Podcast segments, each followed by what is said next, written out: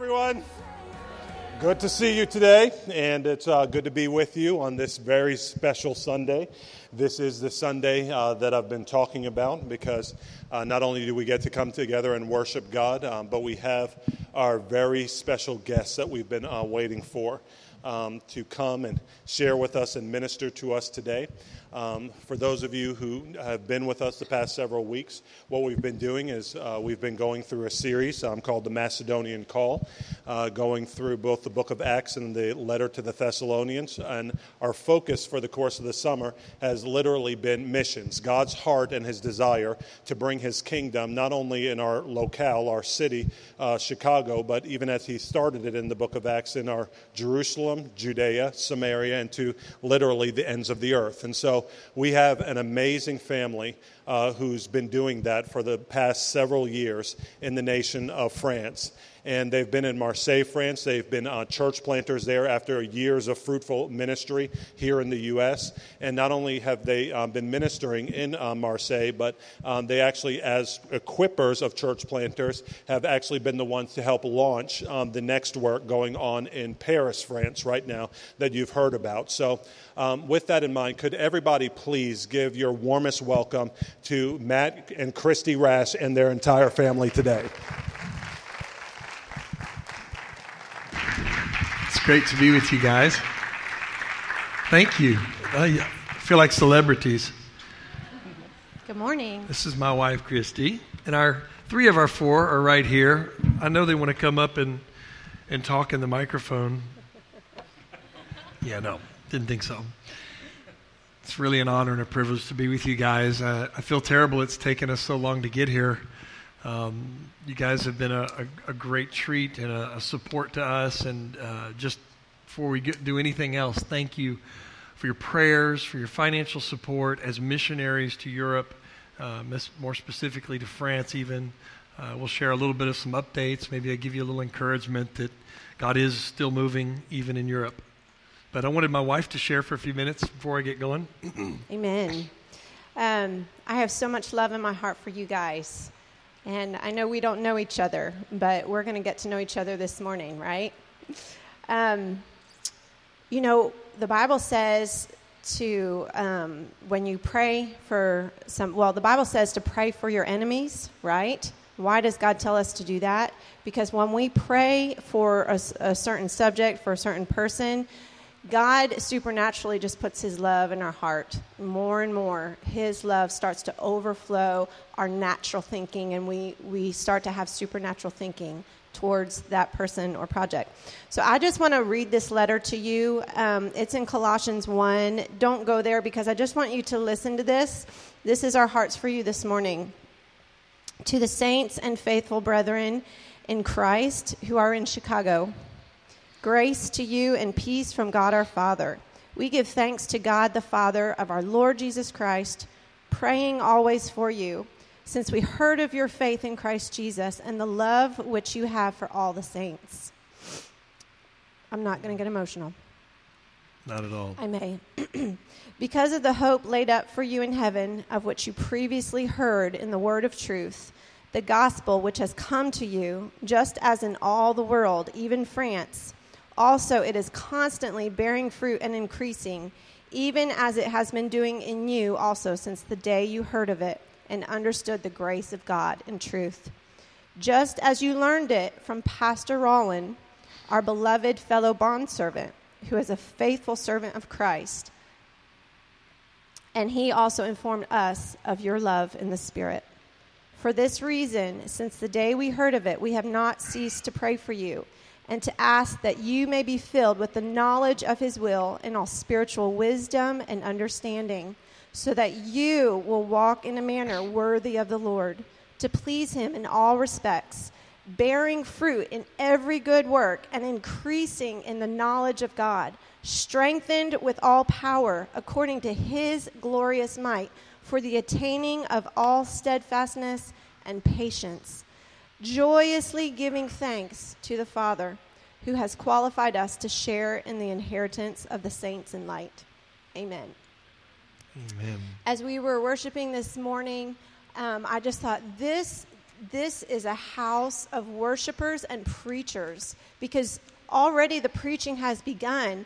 If you notice in the song, "It is well with my soul," we're preaching to ourselves, aren't we?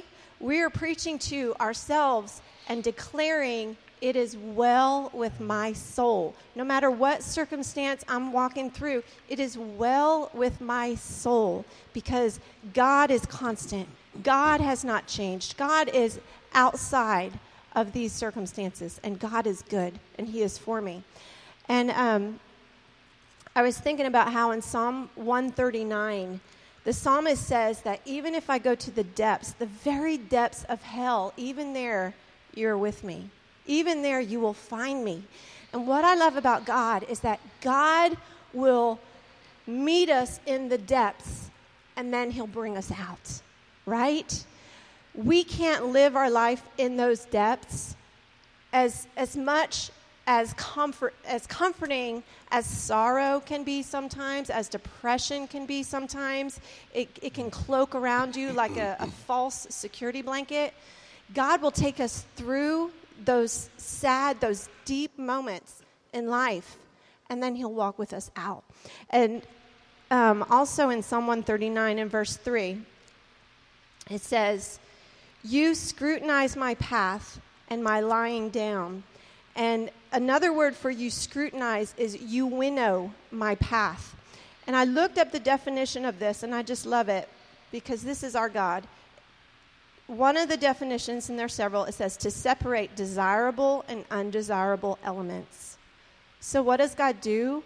We're walking along, we're walking with him, and he goes before us, and he separates the undesirable with the desirable. Because what does he say? He says that when we follow him, he's going to satisfy our desires. Mm. He is going to satisfy us in the land of the living. And so I just want to encourage you guys today that you're in a good place. Whether you're in the depths or whether you're up walking out in the world. The other thing about being in the depths and why we can't live in those depths is because we're not going to reach the world in those depths. We've got to come out. We've got to come out with an anointing. We've got to come out with power, right? And we've got to have that gospel, that word dwelling inside of us, richly dwelling inside of us, so that we can reach those around us and pull them out of the depths. Amen? Amen. Anyway, Amen. We love you guys. Thanks so much for having us. Thank you. So thank you for this time today, Lord. Amen. It's great being with you. My wife can preach. I was just thinking maybe that just that'd be good enough, but you're still sitting there, so I guess you want more. I don't know about you guys, but whenever I come to church, I'm expecting God to do something that maybe I've never seen or heard before. I come with an expectancy to meet the creator of the universe, and when I read my Bible, I see nothing but supernatural encounters and experiences all over it, and I think, why should my life be any different? When I look at the price Jesus paid on the cross and what he went through, I sure am convinced that it wasn't so that I could eat a Big Mac with a smile on my face and go, "Isn't life good?" There's something a little bit more to this walking with God, or this Christianity, if you will, than just another head massage, another exercise in intellectual games to know a little more or to understand a little better. And one of the things that I've noticed is that mankind as a, as a people, you and I, we have a tendency to walk by what we understand and what we comprehend and what we can grasp with our own mind, more than we have a tendency to walk actually by faith in what we don't actually see. And yet the opposite of that is true, that faith is what pleases God. That I walk not by sight, but that I walk by faith, knowing he's good, knowing he's true to his word, knowing he's a God who's so full of love and compassion for me that it is going to end well. It may be a state of not so well, but I can proclaim it as well because he is good and he is love. And and walking by faith in a world that is so consumed with trying to figure everything out, it's not easy. Amen. I mean, anybody who's ever gotten into a discussion with uh, an intellectual, uh, atheist, agnostic, hardcore, uh, you found, wow, this is really exercising some things in my brain. I'm having to pull out all everything I've ever learned in my whole past and hope I've got something. But you know what's funny is, is intellectual belief will only bring you so far. Because the Bible actually says to believe with your heart that God raised him from the dead and confess that Jesus is Lord, you shall be saved in Romans nine. It actually is talking about believing, and he says from the heart, not from the head. One of the things I, I really do a lot in Marseille, France, is I talk about the difference between believing something with your head and your heart, because atheism and agnosticism is so rampant over there. We live in a, in a, in a world in Europe which is basically secular humanist ninety-nine percent across the board. Illegal to even meet in a high school campus as a Christian group or as a Muslim group. Any religious group would be denied access to any state-owned property because they want separation complete of religion and so forth and so on. In the education system in France, we train our children that evolution is true and any other options aren't even worth entertaining or putting on the table. We train our children to basically say religion is a myth and it's funny how those weird people believe in it and in God and gods and all these other things because we know there's nothing else out there. The only thing that is true in the French education system is that you should doubt everything and be a skeptic of anything somebody tells you this is true. Have y'all ever heard anything like that before? Yeah, because it's it's pervading throughout the earth, this, this desire to trust in myself and not something outside of myself. This, this natural tendency of man to try to understand it all myself, therefore I need no one else. I don't even need God. I don't need any help from the outside. It's a tendency that all of us have as human beings. And what's worse is when we get born again and actually trusting Jesus, is then we become Christians. We go, wow, Jesus has caused me to be born again. I'm alive in him. I'm walking with him. This is great. And then we start moving back towards our old tendency over time. Anybody ever slip back into the old way of doing things? And then we have wonderful letters like Paul to the Galatians says, hey, hey, hey. Somebody say, hey, hey, hey. In fact, I remember that. Anyways, that's a sidebar. And we have Paul telling the Galatians, who has bewitched you, you fools? Isn't that like a cuss word? Or Christian? Yeah, we aren't supposed to call each other fools. I mean, even Jesus said, don't call Raka, Raka, Raka. You're not supposed to use these kind of things. But here's Paul, you bunch of fools who've come under a spell, witchcraft. Who has bewitched you? You got born again, you got started in faith, and yet you've returned to trusting in your works and what you understand.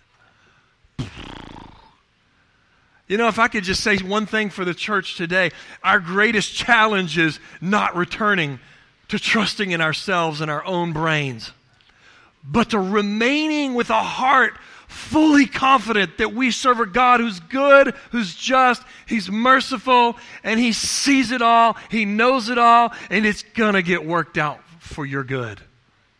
No matter what evil or atrocity you've experienced today. And there's not a single person here who hasn't experienced something that was unjust, not right, inexplicable, the pure evil of mankind coming out. There's not a single person here. So don't tell me you don't know my situation, Matt.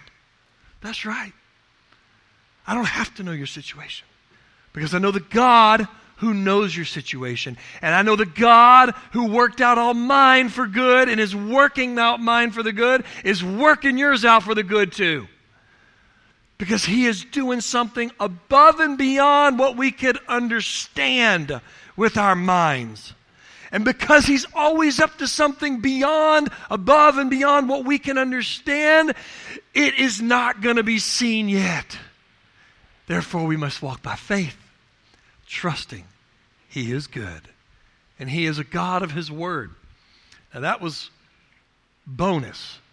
That was my word to encourage you. Stand in faith. I'll just give you a couple quick updates. We can go to the next slide. Whoever's, I think it's Oscar back there. This is a couple pictures. The one on the left is our little church there in Marseille. Uh, we officially planted it. Started it four years ago. This September we'll celebrate four years. Uh, but it took us language school for a year, evangelism and discipleship for four years to finally get to a place where we could launch a church with about twenty-five believers. France, the average church sees one person get saved a year. When I say saved, I mean somebody giving their life to Jesus Christ. One person a year is the average for a French church. Our first year, we saw twenty-four people come to Christ. That's revival, man. That's like this whole place filled next week going, what happened? A whole bunch of people got saved and just came. That's what that is for us. Well, whatever. The other picture was a picture of our, our leadership team. This is a picture of Easter baptizing a police officer for Marseille Police that got saved just a few weeks before that. Next picture. This is a, a couple. He's a scientist, a science teacher, uh, the granddad of one of the young men I led to Christ a few years ago, and and she is obviously his wife. We call them Mommy and Papi. They are, they are, they were not believers when we met them. Raphael, who got saved, started sharing his story, and he's one of three triplets, and his two brothers still don't know the Lord yet. Nobody in his family knows the Lord yet, but they've all been hearing about Jesus, but especially Mommy and Papi. And so Mommy and Papi say, well, this is kind of interesting because Papi's a scientist, atheist, don't bring me all that religious stuff. But they want to see what their grandson's up to, so they start coming to church. Then he marries one of our missionaries from Jacksonville, Florida. Then they're like, oh, man, we're not getting out of this. And she's a live wire. Uh, she's phenomenal, full of life and joy. And so she gets in the picture. So then they start praying for him. They start encountering. They're like, whoa, whoa, whoa, what's going on here? And so this picture is important to me because this is the first Sunday where Raphael and Jenny, their grandkid, grandson and, and, and, and wife, didn't come to church, but they did. You know how huge that is? That's huge for French people who don't ever go to church all their lives. But then all of a sudden they show up at church. And like, well, Raphael and Jen aren't here. They're like, no, we, we just wanted to come to church. Wow. And I don't know if it was this Sunday or a few before or a few after, but she actually gave her life to Jesus. And Papi is really close, so pray for Papi. There's only one Papi in the whole world, so just God will know. The next photo, and this is Eldavina right in the middle there. This is a lady who had been considering God. Her sisters had gotten saved twenty years ago, had been sharing the gospel with her for twenty years. And in the last two years, she finally got interested to start talking about God and wanting to know more, and, and started to talk with our friend Ar- Armand there on the left, far left. And after two years, she finally shows up at a church service and says, Pastor, what do I need to do to get right with God? I was like, I just don't even know. I'm so sorry. Maybe you come back next week? That was a joke. I'm sorry. You're, you're not catching my humor. I'm sarcastic, caustic. Dry. Been in Europe too long. Can I say? So she actually gets saved right there on the spot. So this is just a few weeks ago, actually. And her name, Eldavina, means the divine. And then this is a picture from all a group of Ukrainian students I've been working with. In the last year, God's opened up the door for me to be there three different times. And now we have a brand new campus ministry in two cities in the Ukraine. And these are some of our young leaders that are leading that off. So that's been pretty exciting as well. I don't know if there's any more. Oh, yeah, we do have one more. This is uh, right before I left. Uh, we do a yearly student leaders training for campus ministry in just outside of Marseille, where we're based. And basically, I'm uh, the um, European campus director for all of our campus ministry as well. We just don't have a lot of resources over there, so we all carry two or three hats. So I bring them all, and all the student leaders who want to be trained in evangelism and personal growth and leadership, they come to Marseille, and I bring in two or three of the people I know that are great trainers, and we all spend a whole week at summer camp, basically. And so they go swimming in the Mediterranean, they go kayaking. No, we want to do that, but we just tell them that, and we put it in the picture on the brochure. And then we go, ah, it didn't work out this time. Sorry, it never works out. It's terrible. It's terrible. Anybody else did the switch and bait thing? Oh, man, it's just terrible, especially for winning sinners. Um, anyways, great time, amazing young leaders over nine nations. When we first got to Europe, we were on three campuses throughout all of Europe, and I think we had two full-time workers. Now I think we have twelve or fifteen full-time workers, and we're on about twenty-five university campuses in Europe. This is Pastor Ryan, the large human being there. Ryan is a retired rugby player, and uh, he moved up to France with a heart for France, stayed in Marseille for about a year and a half with us, and then we launched them out last September, October, and now they're in Paris. And this is a picture from just a month or so ago. One of the young ladies here was asking me about, this is from our sports refugee outreach that we were doing up there alongside some other missionaries that have started that. And so, brand new church plant in Paris, and you guys have been a huge part of that as well, just help and support us. So it's pretty exciting what God's doing. We've got the Paris one. We're starting a new congregation in Marseille coming next fall, uh, late September, early October, uh, with a little cafe we have up and going. Uh, we we started our church there originally. Then we moved out to the suburbs, and then it grew, and we liked that. But then we were like, have a heart to go back into the city again where things are really hard. Um Like we have people vomiting across the street because they're throwing up after parties, and drug addicts wandering the alleys. We have people, all kinds of crazy stories. We have demoniacs manifesting in the middle of church services. Things you've probably never seen here. Uh, if you want a little more exciting Acts experience, you could come over to Marseille and just come to church. I mean, just come to church and you get to see all kinds of fun things. What's that? Yeah, a fight breaking out because a girl got her demonic spirits just overcame her, and she grabbed another girl's hair. And they start, ah! Right in the middle of us praying for this poor, precious girl. So we had to break that up, but there was nobody who could break it up. And we had like six people trying to pull her hair, hands out. And then one guy just goes, in the name of Jesus, break loose. And she just goes, ah! And she ran. I'm telling you, it's true. Bible stuff happens today. It really does. You guys are looking at me like I'm crazy. Then you got some people go, only on the mission field, brother. Listen, it's not Father, Son, and the Holy Bible, everybody. It's the Father, Son, and the Holy Spirit. The Holy Spirit, the same Spirit that raised Jesus Christ from the dead, lives in you today, quickening your mortal body, bringing healing, bringing power, bringing his manifest presence to set the captives free. And two hours later, those two girls came back together, apologized, reconciled, right in the middle of the street with onlookers in the windows looking down. What the heck is going on in our streets? God wants his power on display still today. There is nothing too hard for our God. Thanks for going down that rabbit trail, honey. You knew I'd get myself into, now we're teaching theology of casting demons out. Hey, you might want to go on a seminar about casting demons out. We can just do that right after this, all right? We'll just keep going. This will be the on, all-day church-a-thon. We'll hit all the subjects you never wanted to talk about, taboo. Go, oh, gosh, you're making me uncomfortable. But you know what? This is all about having an adventure with God.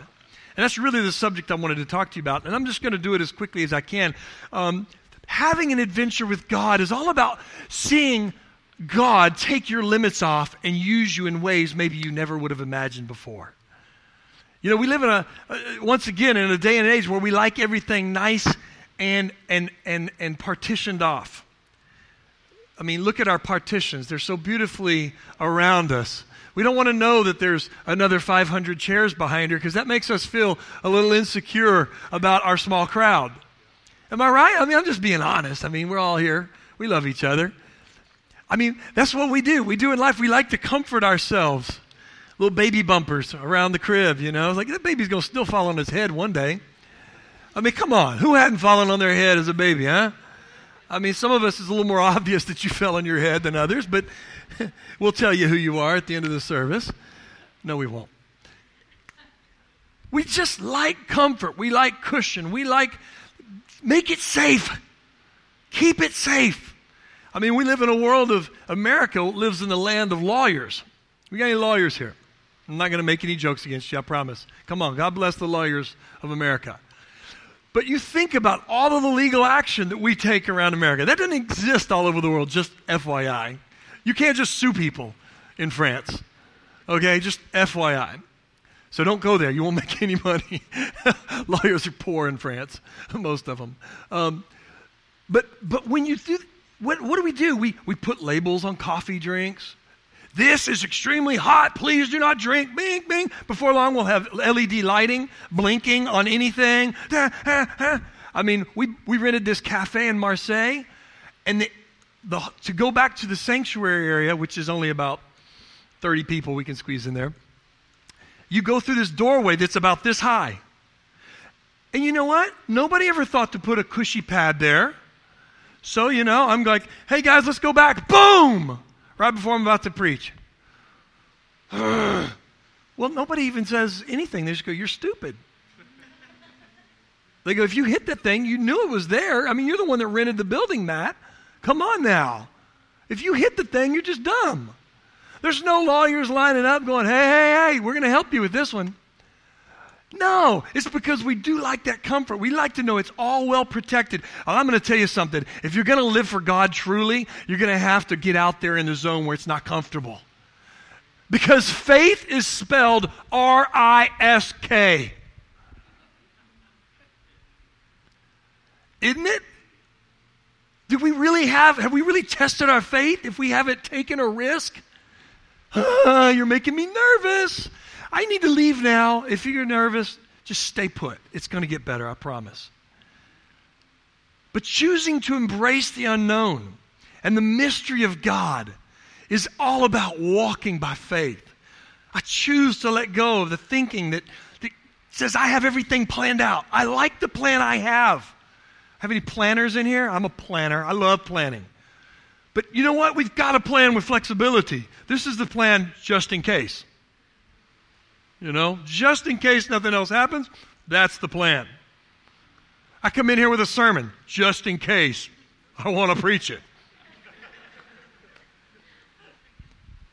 One of the things I love about Isaiah forty-two, verse nine and ten says, behold, the former things have come to pass. It's over. Somebody say it's over. It's over. Tell your neighbor, it's over. The former things, the things that were before, that's over. Today is a day of demarcation. It's done. As we say in the South, done. Now I declare, what does he say? New things. Before they spring forth, I proclaim them to you. See, God is always proclaiming things in advance. And his goal is to get us to look like him. He says, he rebukes his people in Isaiah saying, your thoughts are not my thoughts, your ways are not my ways, because he wants our ways to be his ways. He wants us to think like him. He wants us to act like him. He wants to do what he would do if he was here. Why did we invent those dumb bracelets? What would Jesus do? Because we're supposed to do what Jesus did. We're supposed to walk. Well, we can't do what Jesus did unless we actually walk with the Father the way Jesus walked with the Father. He says, I only say the things I hear the Father saying, and I only do the things I see my Father doing. That means he's actually intimate with God. That means he's actually paying attention. He's not just having a five-minute devotional in the morning going, well, I'll see you tomorrow. Let me know if you need to say anything. If I acted like that with my wife, see how far that'll go. Hey, honey, that was a great five minutes we had. I'll see you tomorrow morning. We can catch up again then. Anybody tried that? Don't work. Don't work. Because that's not a good relationship. Oh, it's a relationship, all right. It's a sad one. And here we, we have these higher standards on our personal, interpersonal relationships with our wives and our friends. Hey, he didn't call me back. Hey, he took too long to text me back. Come on, it's just a quick text message. It's been three minutes. What the heck? There's something going on. I'm worried. We're so impatient. How much more is God looking for you to look to him? See, we can be real excited about his salvation. Did they say the prayer? Did they come down the altar? Did they get saved? Hallelujah! And then it's just forget all about him. But see, God is not, he's, we're not trying to get people to make a decision. We're trying to get people to actually know God and walk with God. Somebody say amen. I love this scripture. God is teaching us how to walk, how to proclaim things before they even happen, because what happened yesterday ain't supposed to be what's going to happen tomorrow, because he says we're going from glory to glory and from faith to faith. We're moving forward. We're making advancements. We're not doing the same dumb stuff we did yesterday. You know that you guys probably all know that definition of insanity, doing the same things, expecting different results. If I keep doing the same things, I'm going to keep getting what I always got. There's a man named Win Arn. I'm sure some of you may have heard the story of Win Arn. He was a he was a positivity preacher, if you will, back in the early nineteen hundreds. And he loved to go into these big circuses, circus tents, and he'd big, get big crowds. And he'd tell them all about how they could change their world if they were more optimistic, if they'd think on the on the bright side, uh, the ha- the glass half full, and, and so forth. And so one day these trapeze artists go, hey, hey, hey, hey, we're listening to all your blabber, but do you really believe what you said? Because if you do, you're going to go up to the top of this trapeze thing, and you're going to swing across, and we'll throw the other bar, and you're going to jump and grab that other bar and go to the other side. All this little faith, optimism talk. Come on, show us what you're made of. You say we can all do it. We can all take risks. We can all go to the next level. We can go to the ne- the other side. And so he says, wasn't expecting that today.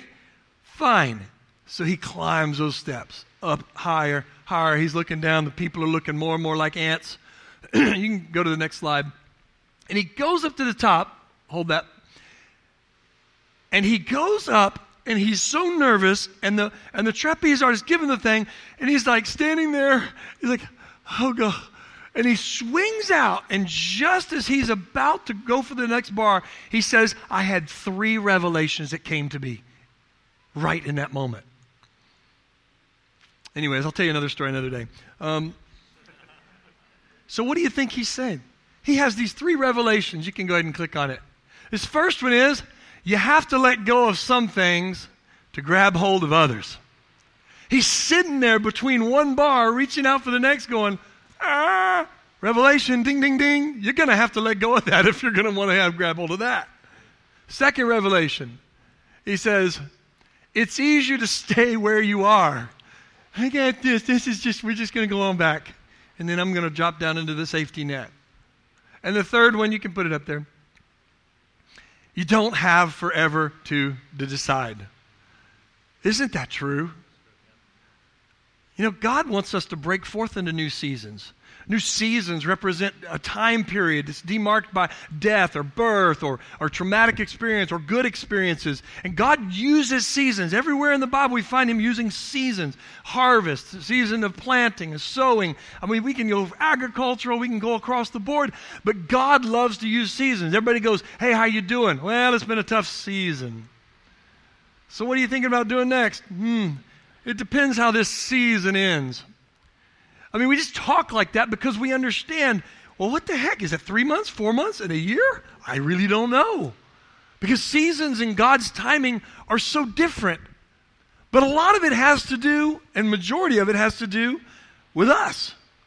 With us learning and growing the way he's intended us to learn and grow, therefore, that is the reason that its season exists. There's a couple of reasons why I believe seasons exist. Number one is to show us more clearly who God is. Number two, to show us more clearly who we are in him. And number three, to bring us into greater intimacy with him as we go forward. And then, of course, to bring a breakthrough through us, for ourselves, for others, cities that we're living in, and the nations of the world. And generally, he just likes to do it all. So what's wonderful about God is his sovereign plan is working all these small things, big things, all out in your little season. He is doing little things that are going to touch humongous things later on. And for us to ignore what he's doing in this season and not embrace the season we're in and not just get mad at it and try to beat it down and push it out, but instead embrace it and go, okay, it hurts like H E double hockey sticks, but I embrace it, Lord, and I will say yes because I know you're good and you'll bring me through, tried by fire, and I'll have what I'm going to need to have. I'll be expanded the way I need to be expanded. I'll have the vision and the capacity that you're longing to give me, as well as a message with authority, so that when I step into the next thing, I'm ready. And yet, in our human tendency, I'm trying to figure this whole thing out. Well, one point two one gigawatts, and then sitting there trying to figure out, frustrated ourselves, can't make, I'm just trying to get myself, eject myself out of this season. I know what I'll do. I'll move to the other side of the world. Good luck making that one work. There's guys like Jonah that tried that. Somehow they find their way back. God always finds a way to get you what you really do need, whether you think you need it or not. I'm living, breathing proof of that because I think I need this. He says, mm-mm. And somehow I'll come right back around that mountain and right in the same spot. I go, well, let me help you, God. Anybody ever tried to help God? I will help you. Here's how you should do it. I have a great idea. Yeah, our ideas are a little puny. Next slide here is Ephesians three twenty-three tells us that now to him who is able to do far more abundantly beyond, everybody say abundantly beyond. Abundantly beyond. All that we ask or think according to the power that works within us, to him be the glory to the church and, G- and Christ Jesus to all generations forever and ever. Amen. See, God wants us asking. God wants us looking to him. He wants us pursuing him for answers to our problems, to the solutions of our society. He is longing for that. And you know what? In our longing for him, in our seeking, in our knocking, in our pushing down the door, in that, God says, I'm going to do greater things than you have any, even imagined while you're asking and thinking it and imagining it. I mean, that is an amazing promise. I'm sure some of you here have asked God for some things, pressed in in prayer, and trusted God for breakthrough, and then it goes beyond what you thought it was going to be. Man, I just asked for ten bucks. I got a hundred. Wow! Hallelujah! I mean, that's the easiest example, you know. I just asked for one baby. I got four. eh, maybe not the best example. But God loves it when we're seeking him for his will for our lives. He loves that. He even loves to play a little cat and mouse sometimes. You know, I think God, he's, he's so trying to develop you as a hungry, curious chaser of his presence that he'll actually hide from you every once in a while and go, see if they can find me over here. That explains a lot, doesn't it? If God is kind of hiding every once in a while, it explains why you can't find him the same way you did last time. I went back to Psalm twenty-three and poof, nothing. Dadgummit. Six months ago I read that scripture and my whole life got revolutionized. Guess I'll change to Psalm twenty-four. Well, looky there. Miracle, sign, and a wonder. Yeah. So, sorry, I come from Southeast Texas, man. It comes on me every once in a while. That's redneck country. That's not a cuss word here, is it? Redneck? No? All right. Hey, rednecks have invented a lot of wonderful things. You should Google it. Redneck inventions. You'll be surprised the rest of your life. You may even be inspired. But in order to embrace the new season of our lives, one must believe in a God of goodness who wants to do more than we can imagine or think, because we are his kids, and a good dad blesses his kids. And many times, this includes letting go of our image of our weak and imperfect fathers on earth. See, no man is perfect. And some are a lot less perfect than others. But when we compare all of them, all of us, to a holy and righteous God, none of us measures up, period. I love the movie. I just watched uh, I Can Only Imagine. Anybody here seen I Can Only Imagine? Who's seen it? All right, all eight of us. How many of you would say that was a great movie? A great story at the very minimum. We're not going to get into movie criticism here. The story of reconciliation, that man with his father. Salve, I mean, sorry, I just blew the whole movie for you, but hey, you screwed up. You should have seen it by now. You're supposed to be good Christians, and all good Christians go to the movies for every Christian movie that's put out, right? That's like in the Bible, like the eleventh commandment or something. But I love the story because his it's such a great image of a man who had a terrible father, a monster of a dad, brutal, and yet somehow, with his arguing, angering, finds a way back to love, back to reconciliation. Because it doesn't matter how bad it was. We're all bad. We're all evil. We're all terrible. And the moment we start thinking, well, he's terrible, he's terrible, terrible, and I can't forgive him, is the moment we can't really enter into God's presence, because Jesus says, if you don't forgive them, I won't forgive you. Yeah, I just said that in a church. Can you believe that? Yeah, I preached a message on forgiveness and bitterness, and then I gave an altar call one time. Yeah, nobody came to the front. Nobody wants to be the person that confesses to harboring a bitter spirit towards their mom, dad, or whatever. Oh, no, I'm polished. But you know what's funny? After that service, the line was like a mile long. All, everybody wanted a personal private prayer with me. All bitter, angry, all their little inner monsters coming out. Well, you know you've got a couple. Got little issues. That's just my pet peeve. It's your pet, all right. I don't know about peeve or demon or bitterness or anger issue. We all got those little pets we like to stroke and keep. It's my precious, my little, my little cuddly, my little love it and hug it. It's a demon. Let it go. Let it go.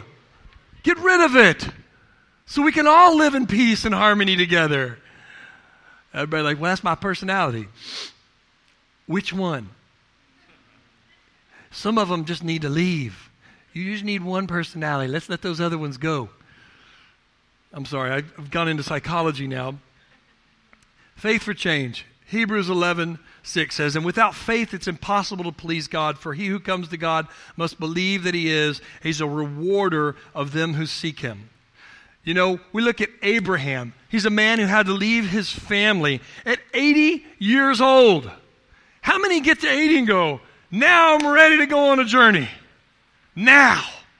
Now that I've been living in this retirement home all the way up till eighty, now let's get out and go do something. Let's change the world. I mean, these aren't exactly modern-day times. It's not like I'm changing one civilized society for another. We're talking about I'm going into the desert, regions where there's wild creatures that will probably tear us apart, and if they don't, bad, bad people will, and just steal from me.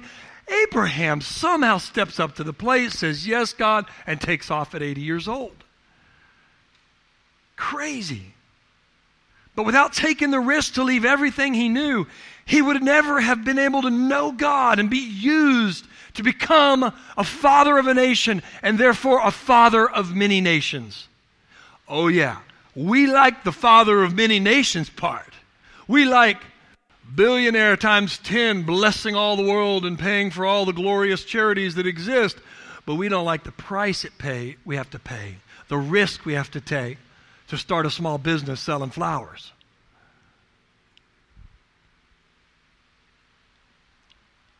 Risk.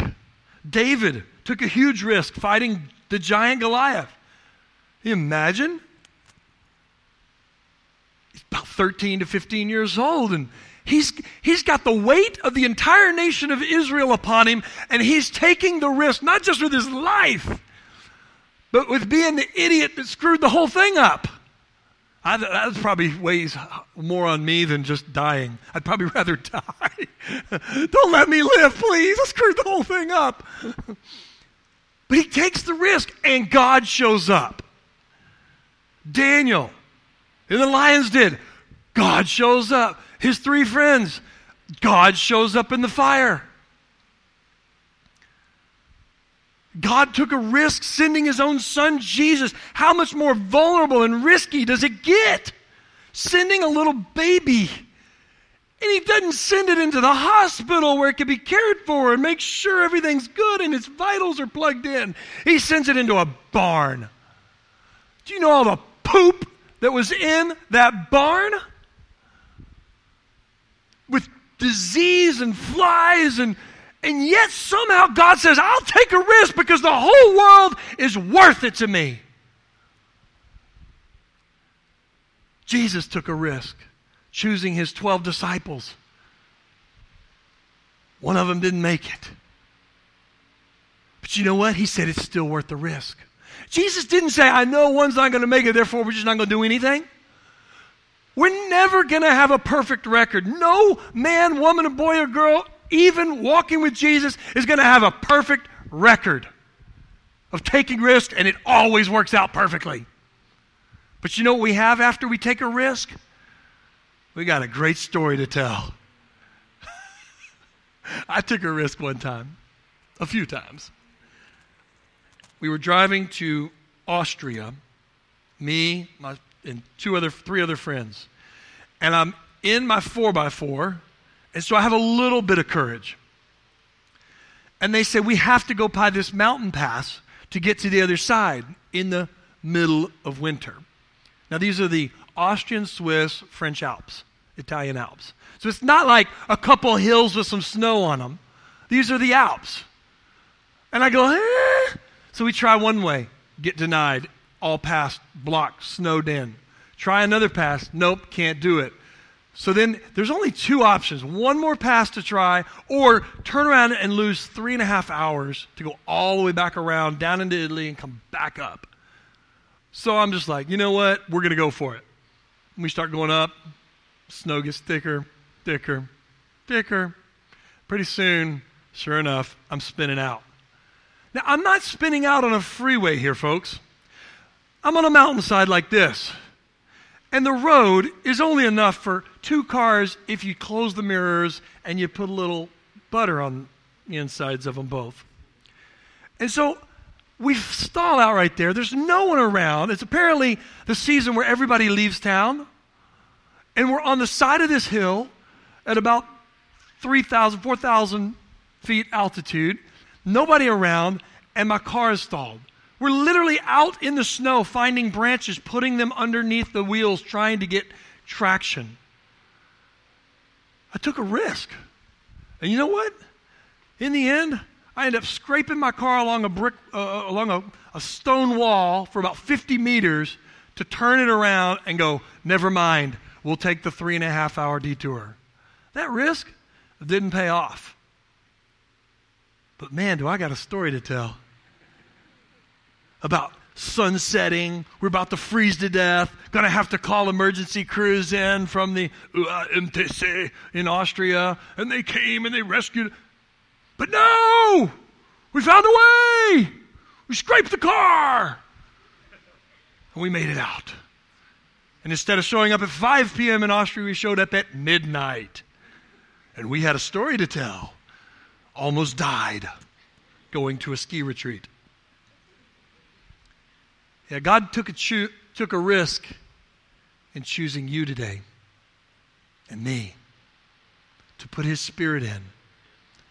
He chose to believe that you would trust him, that you'd say, I'm all in. I don't just want to play religion. I don't want to just go to church on Sundays, but that you would actually say, thank you, God, for your Holy Spirit. I want to walk with you every day. I'm going to seek your face each day.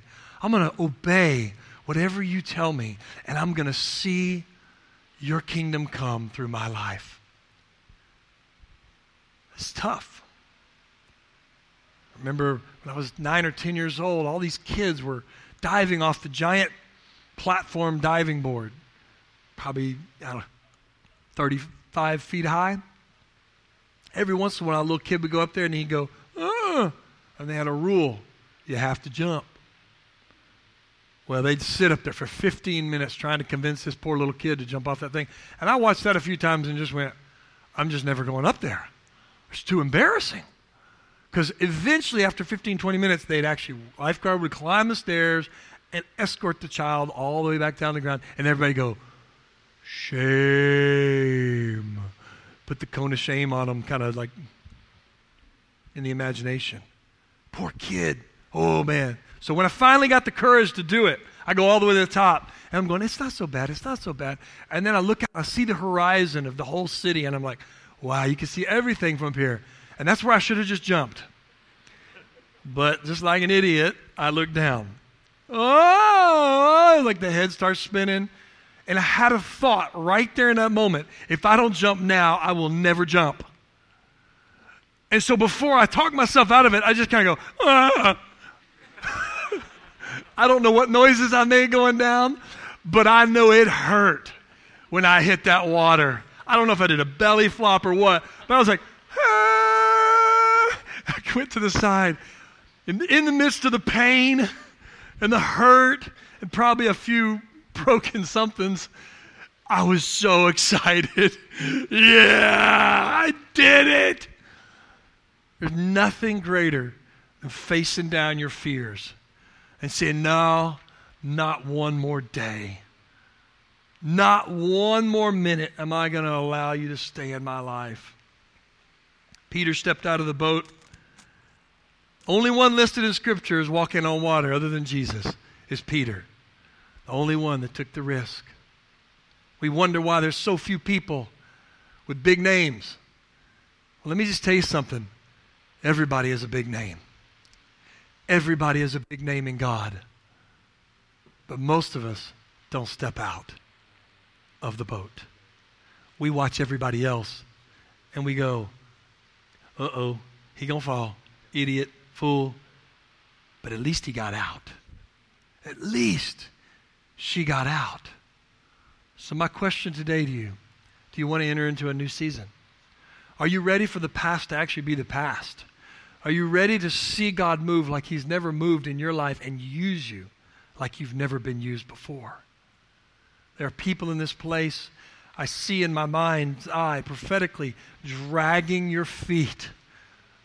In fact, I see somebody else dragging you and your feet are kicking and screaming going, please don't take me there.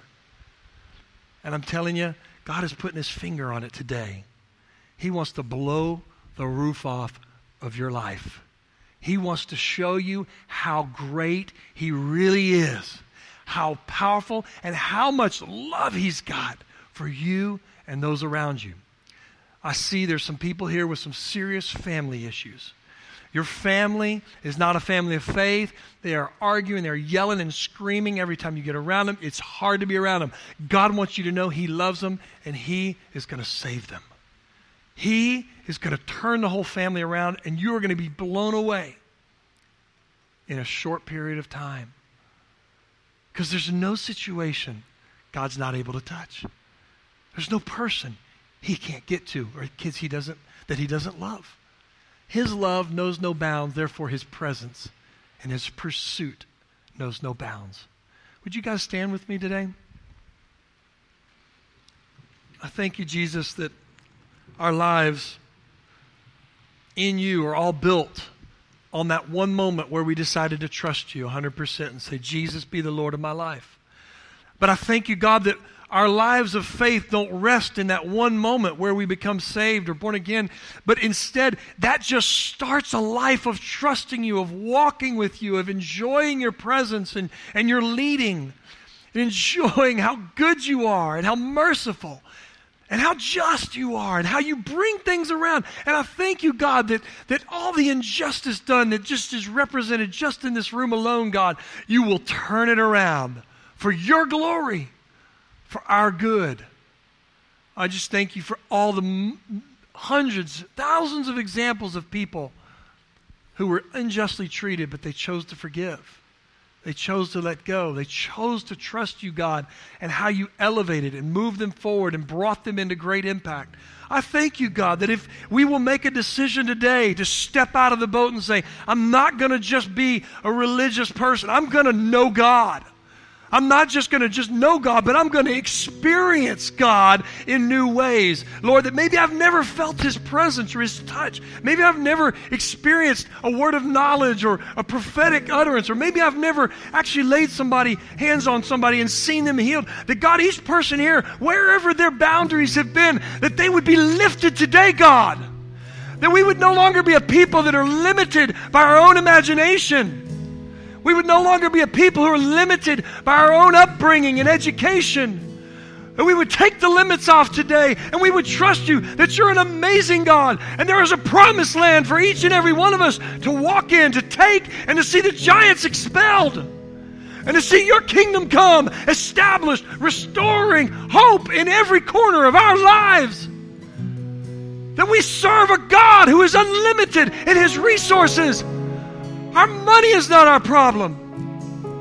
Our hurts and our past isn't our problem. It's our trust in God. Do we trust Him? Do we trust that He is who He says He is? So, Father, I, I thank you. Each person here is dealing with who they are with you right now. I invite you, just open your arms up to, to God as an act of, God, I'm willing to do anything. I'm willing to go anywhere. I want all that you've got for me, Father. I don't want to limit you, God. Pray these prayers in your mind or even out of your mouth. Just, God, transform me. I don't want to be a religious bigot. I don't want to be somebody who just follows the rules but doesn't know you. I want to be somebody who is a carrier of your presence everywhere I go. That I minister hope, even when I'm not trying to minister hope. I bring encouragement, even when I'm just being me, because I'm so in touch with you, God, and your love is overflowing and flooding my soul. That when I get around people, God, it's you they're seeing. Oh, Jesus, God, help us to break every wrong pattern that's been established in our minds and in our hearts. Wrong thinking about you. Every abuse, healing. Every neglect, healing. Every wrong relationship, reconciled and restored. Children, their fathers. Every wrong dad relationship, mom relationship. God, we declare today you are restoring and reconciling. Every spirit of bitterness, we just command you to leave. Every root of bitterness, we We just proclaim a warning to you in advance, like God does. Your days are numbered. We will not tolerate a root of bitterness. We will not tolerate unforgiveness. We are a people saved, restored, reconciled, sanctified by the blood of Jesus, offering hope to the nations. Jesus. Jesus. Jesus. Oh, Jesus.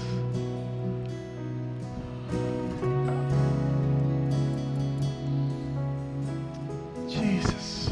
Let God just wash over you right now. Let Him encounter you. Just say, I'm, I'm, I'm, I'm blocking myself off with God for a couple minutes here, and I'm just going to let you do what you want, God. Speak to my heart. Touch me.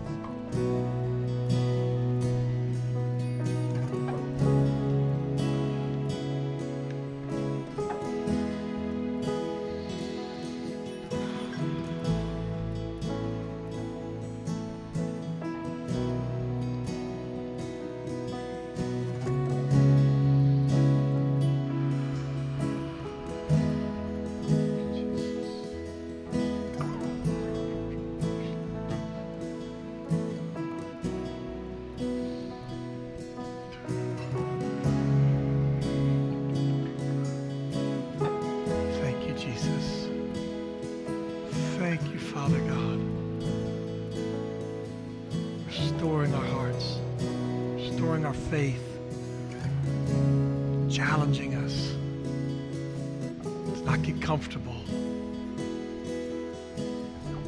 Yeah, Jesus, bless these wonderful people. Bless them, God. Let your fire burn deep and true in our hearts. Passion for your kingdom, passion for you.